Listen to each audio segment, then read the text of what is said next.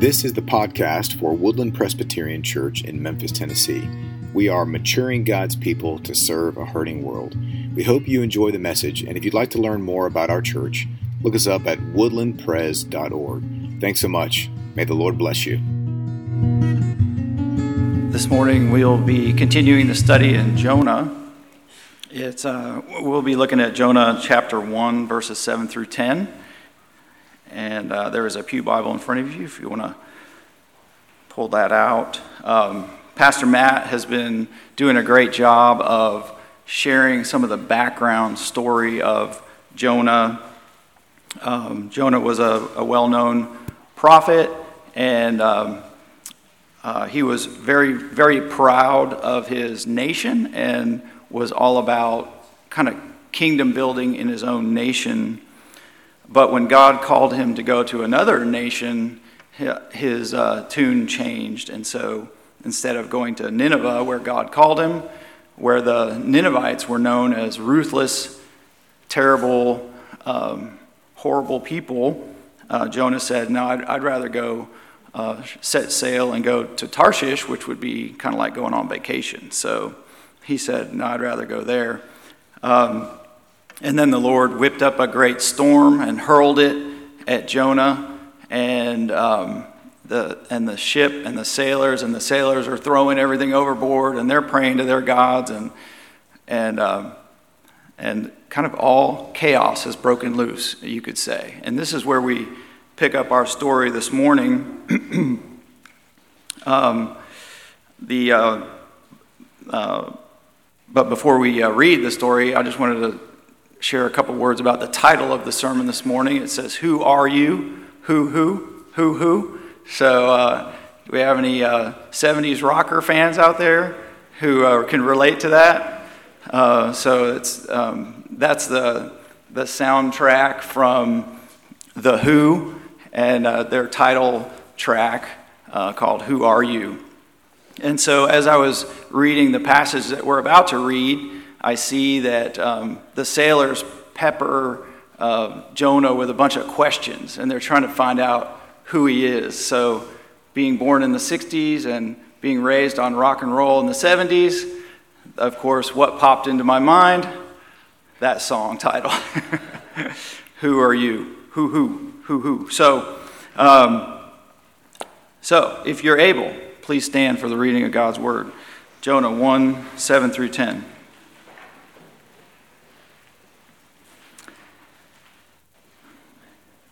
And they said to one another, Come, let us cast lots, that we may know on whose account this evil has come upon us.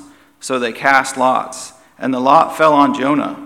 Then they said to him, Tell us on whose account this evil has come upon us. What is your occupation? And where do you come from? What is your country? And of what people are you? And he said to them, I'm a Hebrew, and I fear the Lord, the God of heaven, who made the sea and the dry land. Then the men were exceedingly afraid and said to him, What is this that you have done? For the men knew that he was fleeing from the presence of the Lord, because he had told them. The word of God for the people of God. You may be seated. Dear Heavenly Father, we um, just come before you uh, again with, uh, with heavy hearts, mixed emotions, um, glad to be together, um, heavy hearted for all that's gone on in our city this week. Uh, we just pray that you would use your word and uh, your spirit to encourage us this morning. Um, we know that your word is inerrant and true and active and sharper than a two edged sword. So we pray that it would pierce our hearts this morning and that we would experience your grace and your mercy anew. We love you and we pray in Jesus' name. Amen. So, as I mentioned, the song, Who Are You, was written, it was penned by um, Pete Townshend in the early 70s. And he was transitioning from kind of a hardcore punk rocker into a uh, maybe more of a kind of a mainstream rocker. And he was going through a bit of an identity crisis, and because um, he had just signed this big deal and he was going to just got into this record label. He was going to make a bunch of money, and he kind of felt like he was selling himself out. And so he was he kind of he had a hard night of drinking and had some interactions with some police officers and and there comes the lyrics for this song of who are you who who who who but but it speaks to uh, the identity crisis that Pete Townshend was going through because he was saying on one hand he was saying I'm this hardcore kind of punk rocker anti-establishment guy and then on the other hand he's saying well I just sold out to the establishment. I'm going to make a bunch of money. And so he was kind of wrestling with who he is. And you might say, well, what does that have to do with Jonah? Well, I think Jonah was a kind of a, a hardcore nationalist. You know, he's all about the Hebrew nation and building the Hebrew nation. And then when God called him to go to Nineveh, he was on the one hand, he was thinking, yeah, I'm all about you, God. And then God says, well, I want you to go to Nineveh where these dastardly people are, and I want you to share my mercy with them. And then he said, mm, Not so much. So he, so he was wrestling with this like, who does he say he is versus who, uh, who he actually lived out? What were his actions saying he is? So as we go through the passage this morning, we'll see there's this juxtaposition between what, we, what Jonah says and what he actually does. And I think for us this morning, uh, it's a, applicable to us in that way. As Christians, you know, we would say, I'd say everybody here this morning, I'm looking around the room, would say that I'm a Christian and I love Jesus. But we would have, we would have some, I would have additional questions for you, um, such as, um, uh, let's see, um, when we experience hardship and tragedy this week, you know, uh, did, did you turn to the Lord in prayer or did you turn to some other devices for coping? You know, work, you know, we, we got, I'm sure we have some workaholics in this room, some alcoholics in this room, some, uh, some, you know, things where we turn our attention to other things to uh, self medicate, you know, this kind of thing. So when we say, uh, hey, I'm a Christian and I love the Lord, and in times of good and times of trouble, I turn to the Lord. But what is it that we're actually turning to? And so I think this morning it's a good reminder for us that we want to make sure that in the midst of our pain that we are turning to the right person, to the Lord. Um, so, what we really need in the face of these kind of situations is we need to face these situations together and then bring them to the Lord in prayer. So, uh, special thanks to Kelly Leggett for doing that on our behalf this morning. Uh, I thought she did a wonderful job of just bringing all of our concerns and the heaviness of the situation to the Lord in prayer. Um, as, we, uh, as we see in the, the first chapter of Jonah, the sailors end up being our role model for dealing with the calamity that is brought to them by the Lord on account of Jonah. So, so we have Jonah, the one who says, like, hey, I follow the Lord. And then we have the sailors, who in the previous verses uh, that we didn't read this morning, but in the previous verses, the sailors are the ones who are like, let's get this stuff overboard. Let's pray. Let's get on our knees. You know, hey, Jonah, wake up, pray. You know, so the sailors are the ones that are demonstrating godly behavior. We, we might say they're even more religious than Jonah in a way, where they're behaving in a way that shows that they, um, that they want to trust in God. They might not be praying to the right God, the one true God, but they're demonstrating these, these religious characteristics.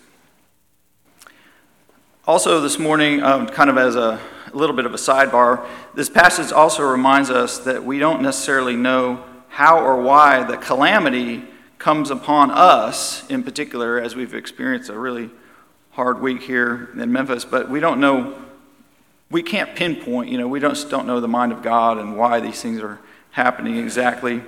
But always the right response is to come to the Lord. So, whatever the cause, um, we're in the right place, coming to the Lord.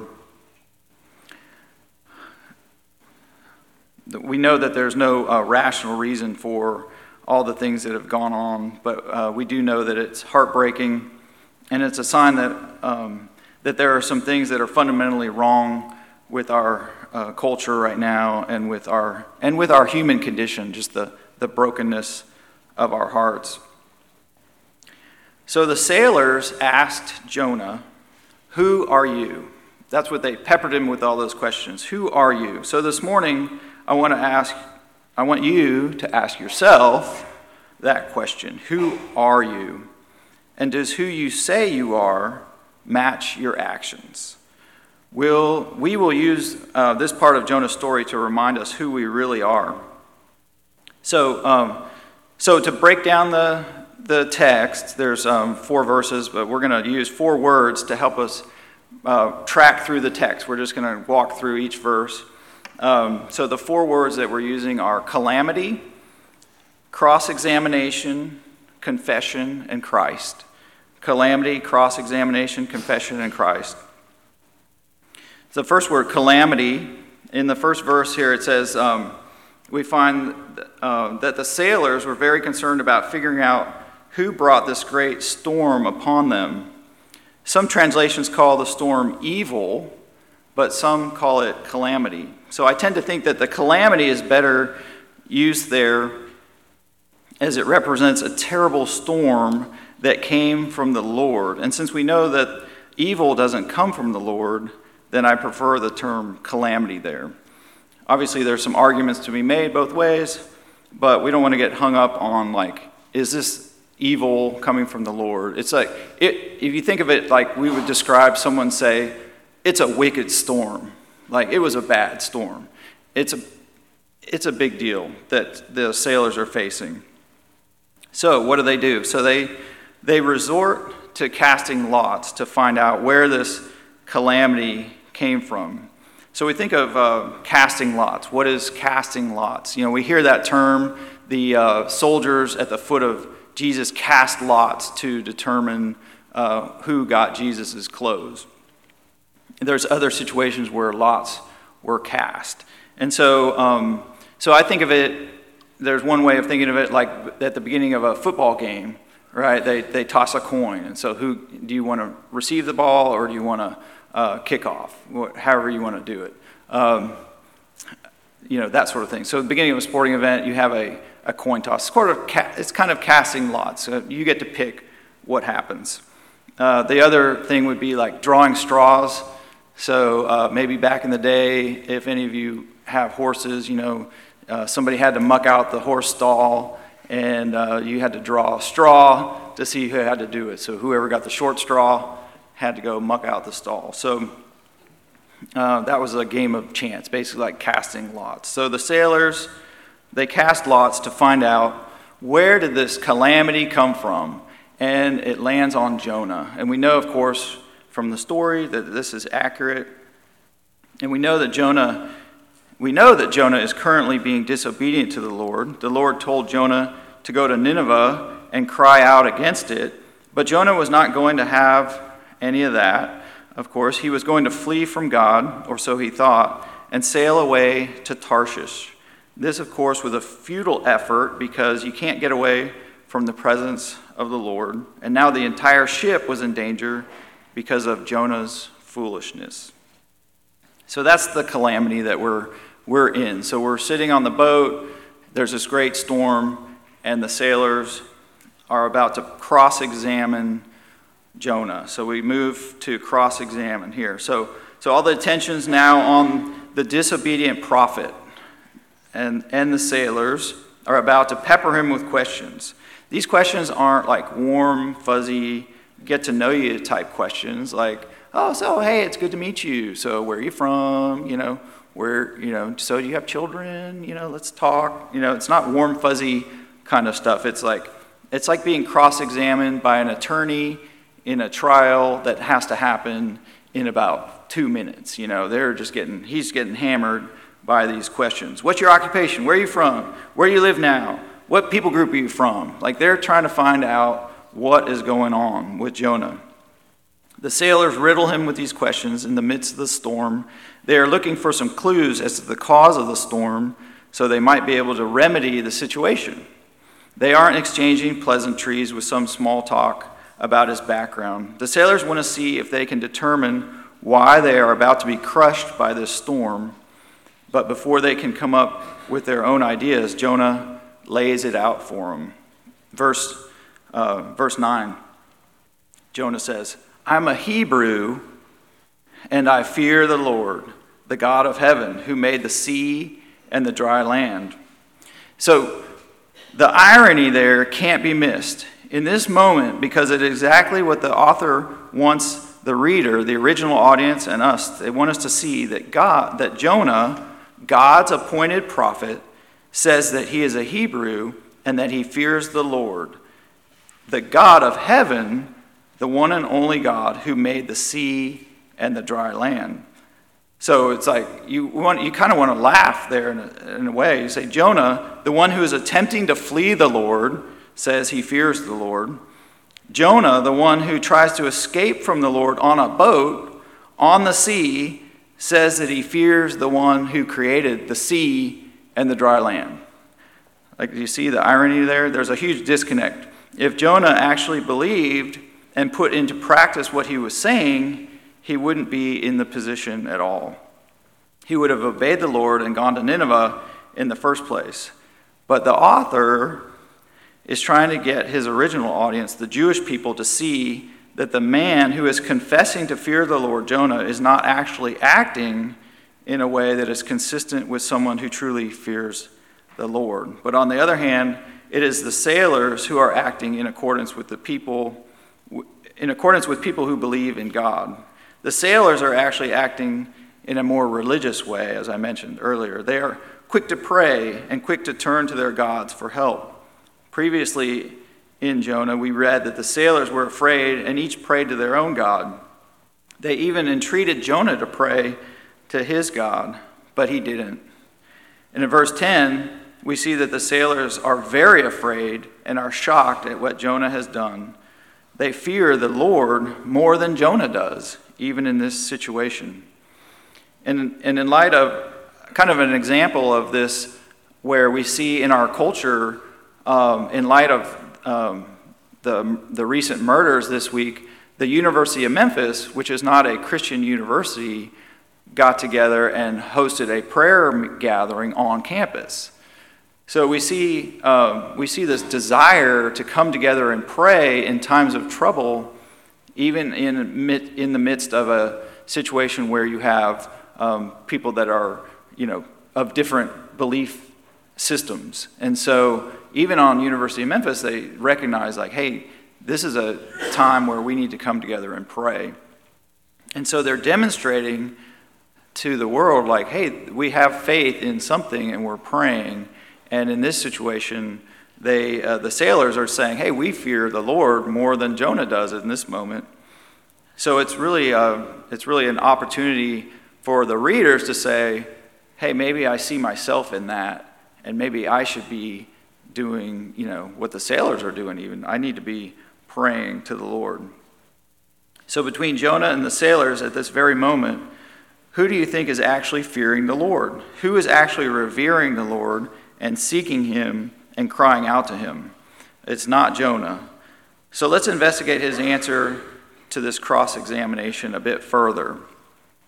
If we look at how Jonah answers the questions, first he says that he's a Hebrew, and then secondly, he says he fears the Lord.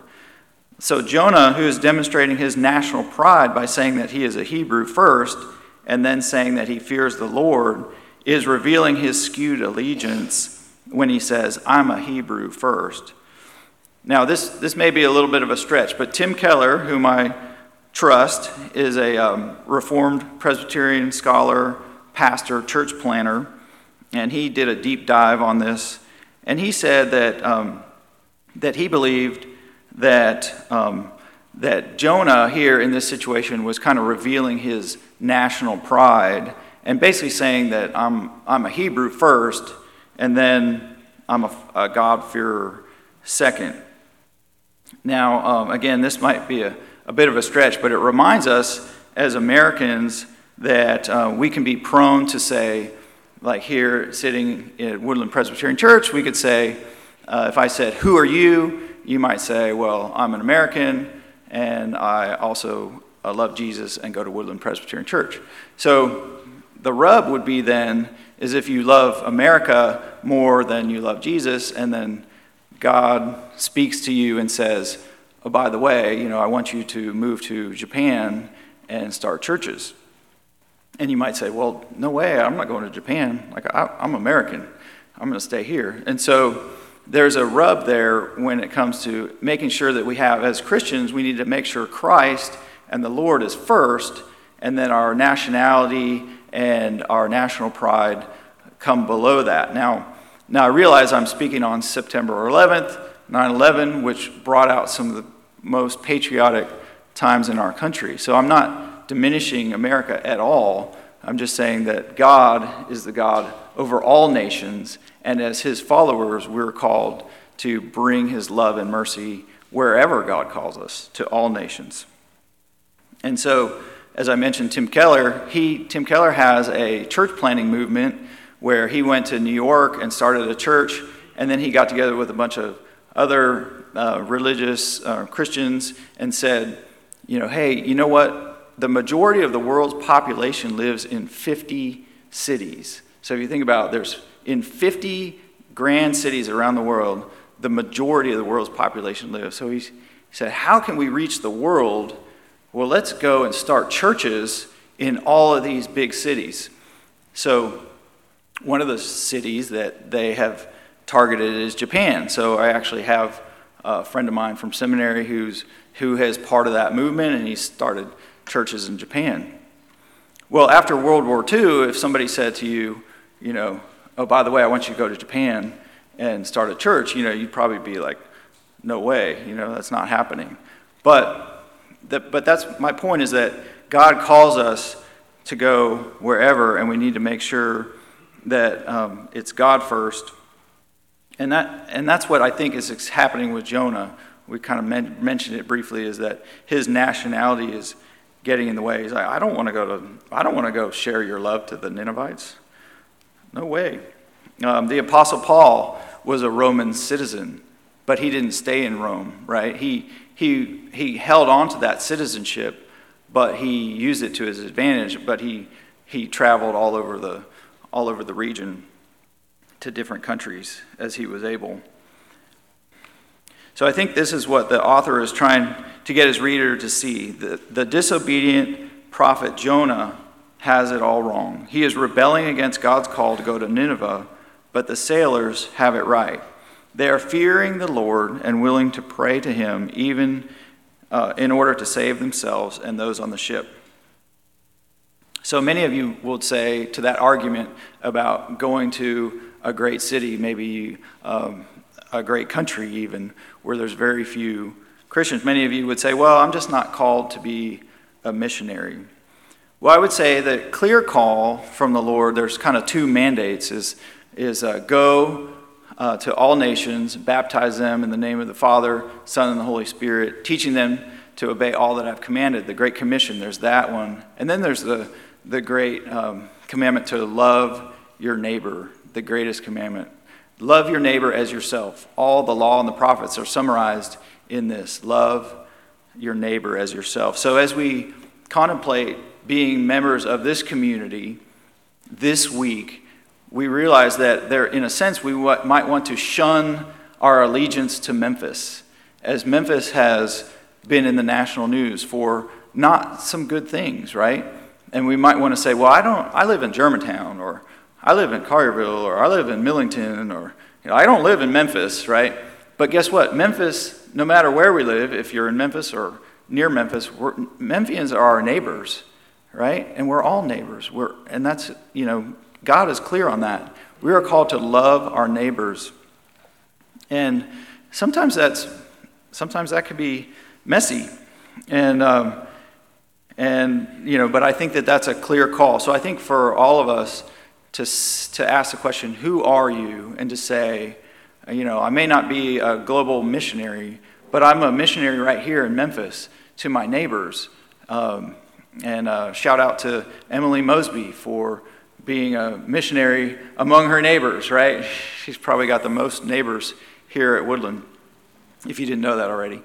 But, uh, But anyway, my point is that uh, we're all called to this. We, we, we can't escape this, and you can't kind of shrug it off. Well, I'm just not called to be that missionary. We're all called to be missionaries where we are, which, uh, which leads to my uh, second C is confession.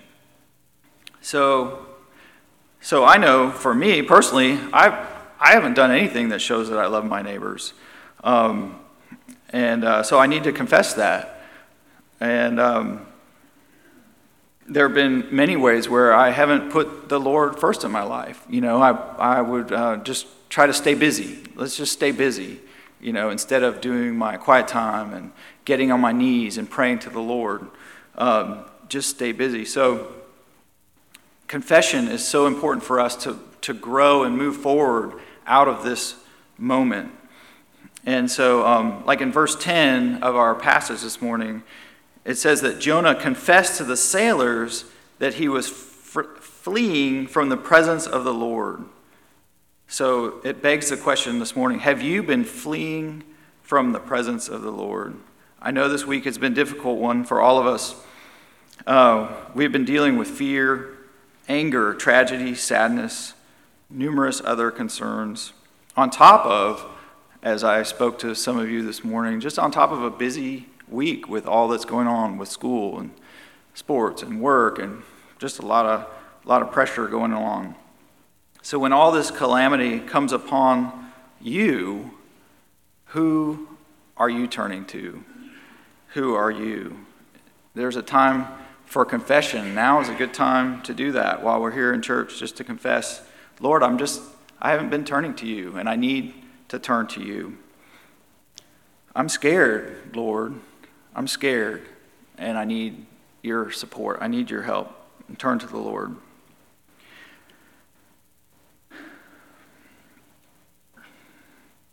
So, who are you? Are you a child of God? Or are you an orphan who feels all alone? Are you trying to cope with things by trusting in the Lord, or are you trying to trust in yourself? i tell you this morning if you are in Christ, then you are not alone, and you do have hope. Which leads me to my last point Jesus Christ. Jesus said in John 14, He said, I will not leave you as an orphan, I will come to you. Yet a little while, and the world will see me no more, but you will see me, because I live. You also will live. We have hope this morning, brothers and sisters, because we have hope in the person and work of Jesus Christ, because he is alive and he is reigning right now in heaven. And Jesus Christ, he is our perfect Jonah that brings salvation and hope to all who believe. As we compare Jonah and Jesus this morning, we see that Jonah was rescued by God. We didn't read that this morning, but you know the story, right? Three days in the belly of the whale, he gets rescued and he gets spit up on the shore. Jonah is rescued by God and used by God to bring salvation to the Ninevites. And this, in part, was to spur God's people, the Hebrews. So you think about the original audience of the reader of Hebrews, the original audience. God was trying to get his people to repent and turn to the Lord. And so he's using Jonah to do this. So, in a greater, even greater way, Jesus would spend three days in a borrowed tomb. And then after his resurrection, um, God, after his resurrection, because God rescued him out of the tomb, he would bring salvation to all who would believe. He would bring salvation to all nations. And this is still, um, this is still with the hope that um, God's chosen people, the Hebrews, would still repent and come to him. But God has opened up the floodgates of his salvation to all cities, to all people, to all nations.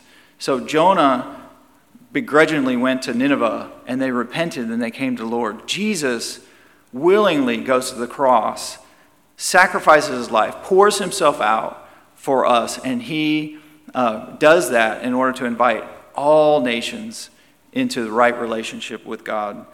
Jesus is our greater Jonah who brings salvation, the one who brings light into darkness. As we recognize uh, that Jesus got it right, we can trust Jesus more deeply every day, and we can turn to the Lord with a sure hope that He will receive us in Christ. So, this week, as we continue to walk through this time of pain and sorrow, I would just want to encourage you to seek the Lord, seek His face, and don't turn to your own devices. So, uh, as we um, get ready to head out this morning, I want to uh, remind you that there is a potluck, and the purpose of the potluck is to fellowship and be together in community, but also to encourage you to get connected uh, with, the, with your fellow brothers and sisters in Christ. So, we're uh, launching our fall Christian Ed. Uh, there's going to be Sunday school classes for adults and children. We're also having Sunday night opportunities for uh, men to get together, for women to get together, for couples to get together. Uh, the point is to get together around the Word of God and to encourage and strengthen us. And I think we need that more and more. So I would encourage you to participate in that. And then I just want to conclude with that, the question of, of who, who are you? Who are you? As um, as Roger Daltrey and Pete Townshend would say, Who are you? And in conclusion, um, I want to just point out there's a third verse to that song, which I didn't really realize until I looked it up. But on the radio, they play a version of the song that doesn't include the third verse. But the third verse includes these lines it says, I know there's a place you walked where love falls from the trees. My heart is like a broken cup I only feel right on my knees. And it goes on. But my point is that Pete Townshend, a hard drinking, partying rock star, got it right in a sense, right? That he wanted to walk in a place where love falls from the trees. And he only felt right when he was on his knees. And as we think about Jesus Christ, who poured himself out on a tree, on a cross for you and me, it only feels right for us to be on our knees before Him. Let's pray. Thank you for listening to this message from Woodland Presbyterian Church, maturing God's people to serve a hurting world. Again, if you'd like to learn more about our congregation, please visit us at woodlandpres.org. Thank you very much, and God bless you today.